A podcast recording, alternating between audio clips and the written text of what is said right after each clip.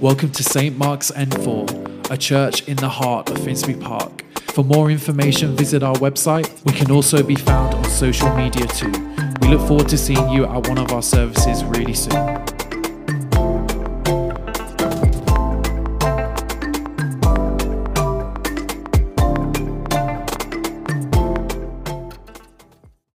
Good morning. It's uh, great to see you here. And uh, we're continuing our uh, theme looking at the creed. And uh, we're taking it in really big chunks. Actually, we could uh, spend a lot, lot longer on looking at each individual section.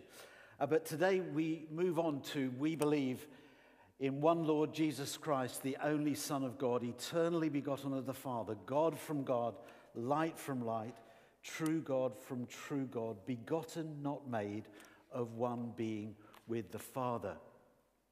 I wonder if we can have the Slido up.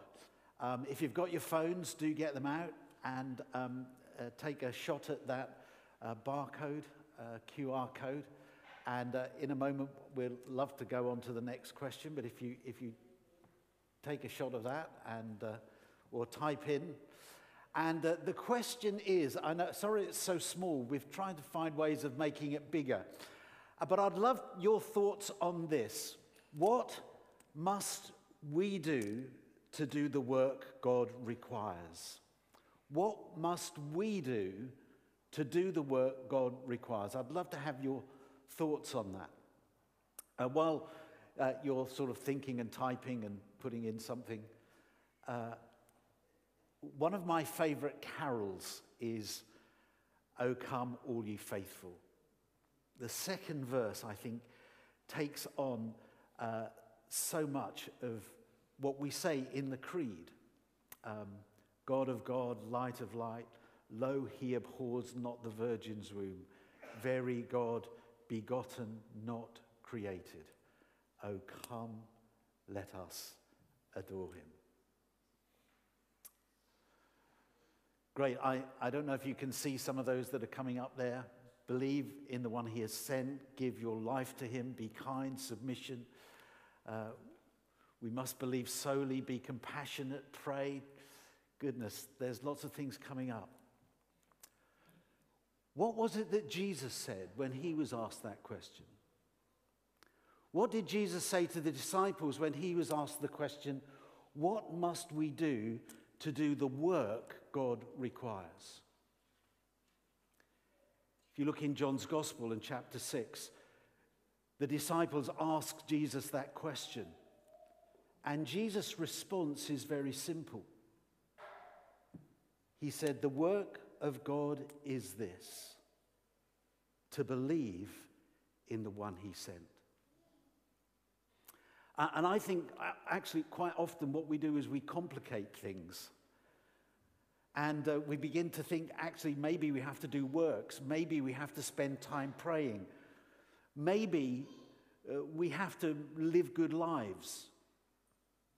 But Jesus' response to the disciples when they asked that question was to believe in the one whom God had sent. Why is that so important?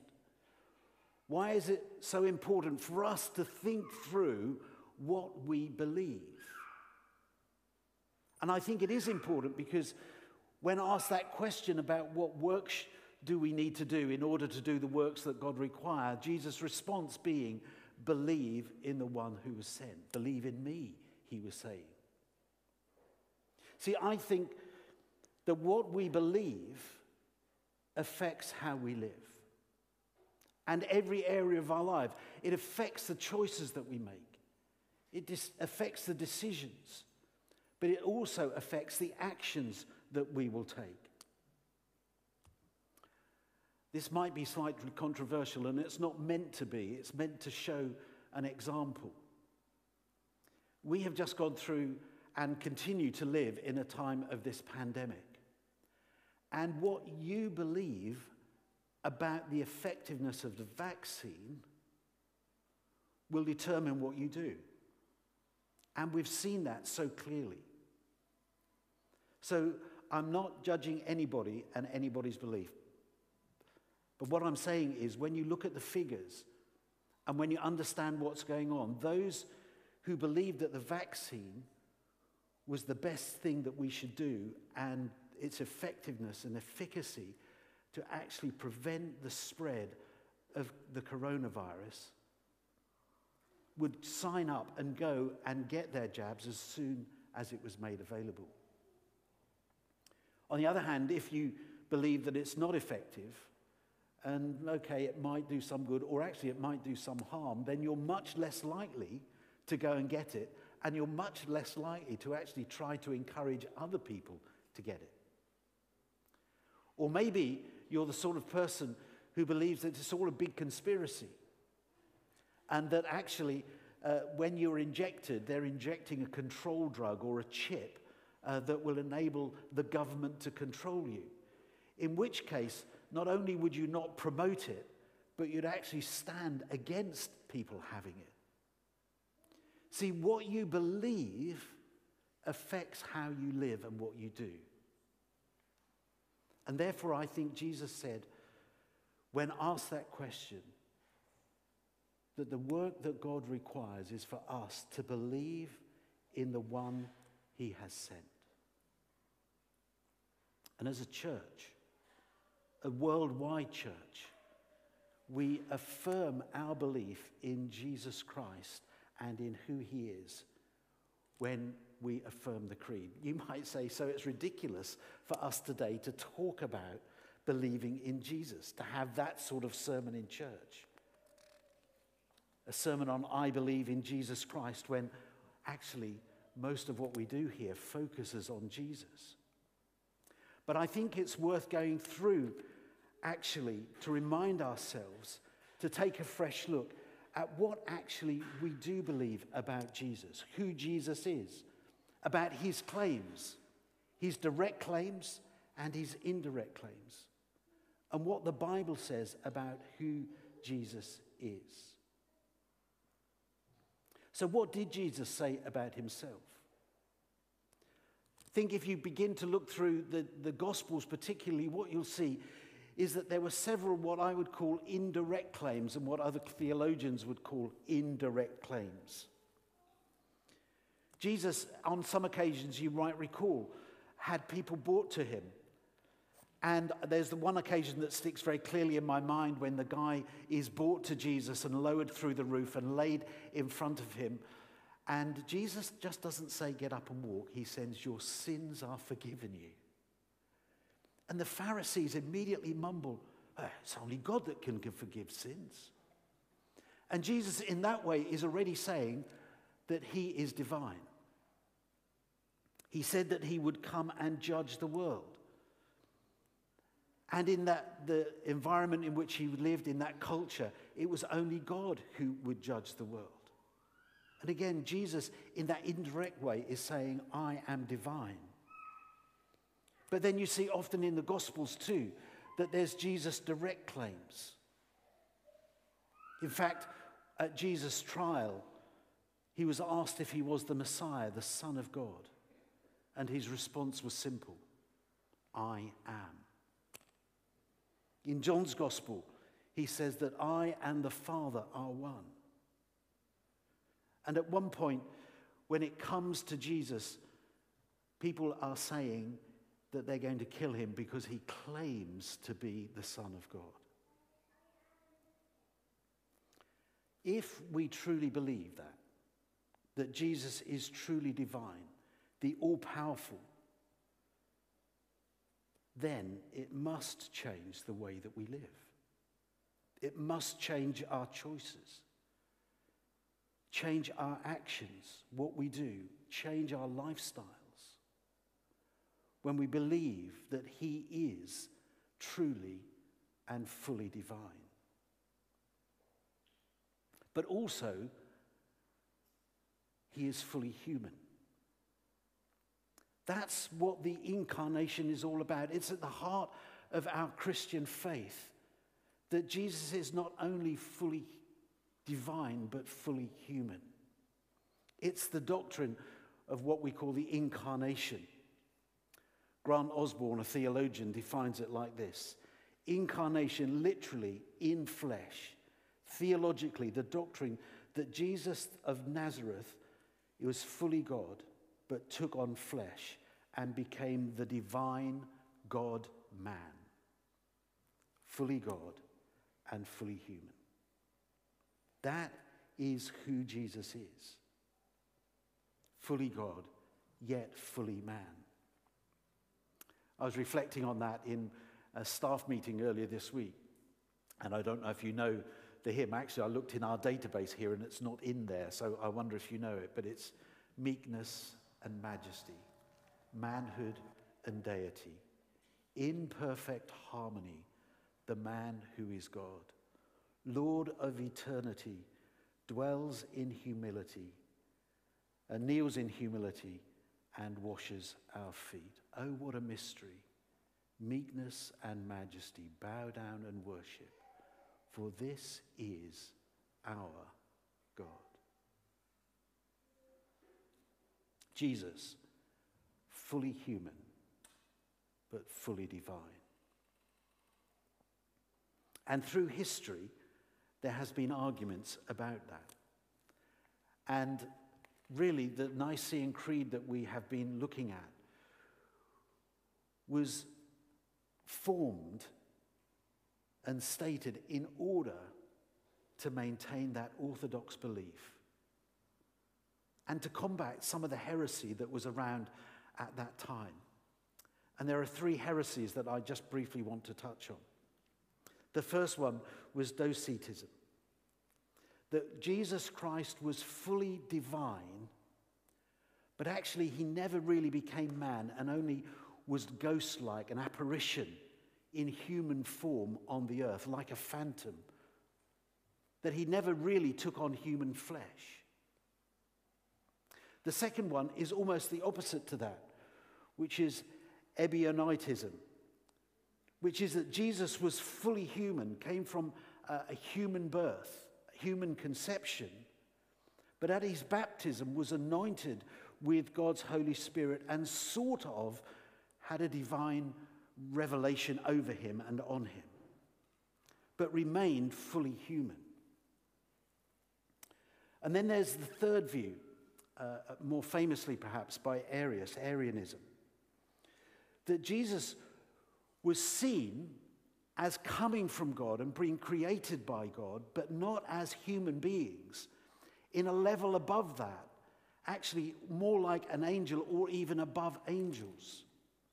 He was a created creature of God, but he was not human. So McGrath sums it up like this He says, In the view of Arius, the Son is a creature who, like other creatures, derives from the will of God. The term Son is thus a metaphor to underscore the rank among other creatures, that first position. The status of the Son is a consequence of the will of God and not of the Son himself. So there was this view too of Arianism where Jesus was not fully God but not fully human either, created above all other creatures, not God but not man. And the creed was written for our benefit to understand and to reinforce that Jesus is fully divine and has always existed. There has never been a time when Jesus didn't exist. But in his grace and infinite mercy, he became flesh for us through the incarnation, through the virgin birth, and became flesh for us. John's gospel sums that up, doesn't it, in so many ways. In the beginning was the Word, and the Word was with God, and the Word was God. He was in the beginning with God. All things were made through him, and without him, nothing has been made that has been made. And then lower on in that chapter, it says, And the Word became flesh and lived among us. It's this mystery that God, who loved you and me so much, in the form of his son, was prepared to become human. There was never a time when Jesus didn't exist. Even though he took on flesh and was born as a human being, Jesus has always existed from eternity and all of eternity. The writer to the Hebrews sums it up in this way. Since the children have flesh and blood, he too shared in their humanity, so that by his death he might break the power of him who holds the power of death, that is the devil, and free those whose lives were held in slavery by the fear of death. Jesus, the eternal Son of God, became flesh for you and me. Why is this so important? Why is it so important that we understand that Jesus wasn't just human, that was anointed by God? Why is it so important that we believe that Jesus was not divine and just appeared as an apparition and didn't really take on human flesh? Or that he was not created but has always existed. Why is it so important? I think it comes down to a few things. And one is this Is it atonement or adjustment? Atonement or adjustment? See, Jesus, if he was created and not fully God, then he can only make an adjustment to our situation. We can never be cleansed from sin. We can never have a relationship restored with Jesus. God actually remains remote, out of reach, out of our touch, having nothing to do with anything that's tainted. But if God Himself came in flesh. He came to rescue us through his own action and made it possible for us to be redeemed, for sin to be atoned for. It's no longer an adjustment, it's complete salvation. And through that, he enables us to be what we were created to be, not just in the future, but starting here and now for us today to know God's healing power in our lives, to know the power of His Spirit, to be transformed through His grace. Paul, writing in Corinthians, says that it was God Himself reconciling the world to Himself through Christ Jesus. When we understand that Jesus is fully God but fully human, then we know that he has made for us on the cross a full, sufficient, and perfect satisfaction, oblation, and I can't remember the other words from the Eucharistic prayer, but he has made that perfect sacrifice for us to be fully atoned for. And then, secondly, is it revelation or remote? If Jesus was not God, then God remains remote. He is unknowable. But if Jesus is fully God, revealed to us in human flesh, and Jesus says, if you look at me, you can see the Father. If you know me, you know the Father. And what Jesus is saying here, I think, is that today you can know a personal relationship with the one who created the universe, who created you. You can know the love of the Father, the love of the Son, and the love of the Holy Spirit. We can have that personal relationship with the God who loved you who gave himself for you. We can experience his power. We can experience his presence. We can experience his restoration. And do you know what? We can expect him to be true to his word. So, as you begin to read the Bible and see the promises that Jesus made, we can take them and hold them for ourselves because he is God who cannot lie. What we believe affects our decisions, affects the way we live and our actions. I believe in Jesus Christ, the only Son of God, eternally begotten of the Father, God from God, light from light, true God from true God, begotten, not made, of one being with the Father. That's the Jesus who we worship. That's the Jesus who went to the cross to die for us. That's the Jesus who forgives and cleanses us. The blood of Jesus Christ, God's Son, cleanses us from all sin. Who do you believe in? Where is your faith and trust?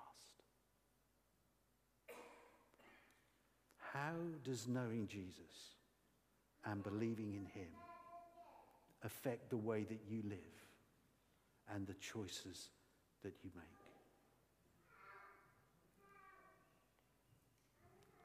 I hope with me you will be able to truly say, I believe in Jesus Christ, the only Son of God, eternally begotten of the Father, God from God, light from light, true God from true God, of one being with the Father. May we pray.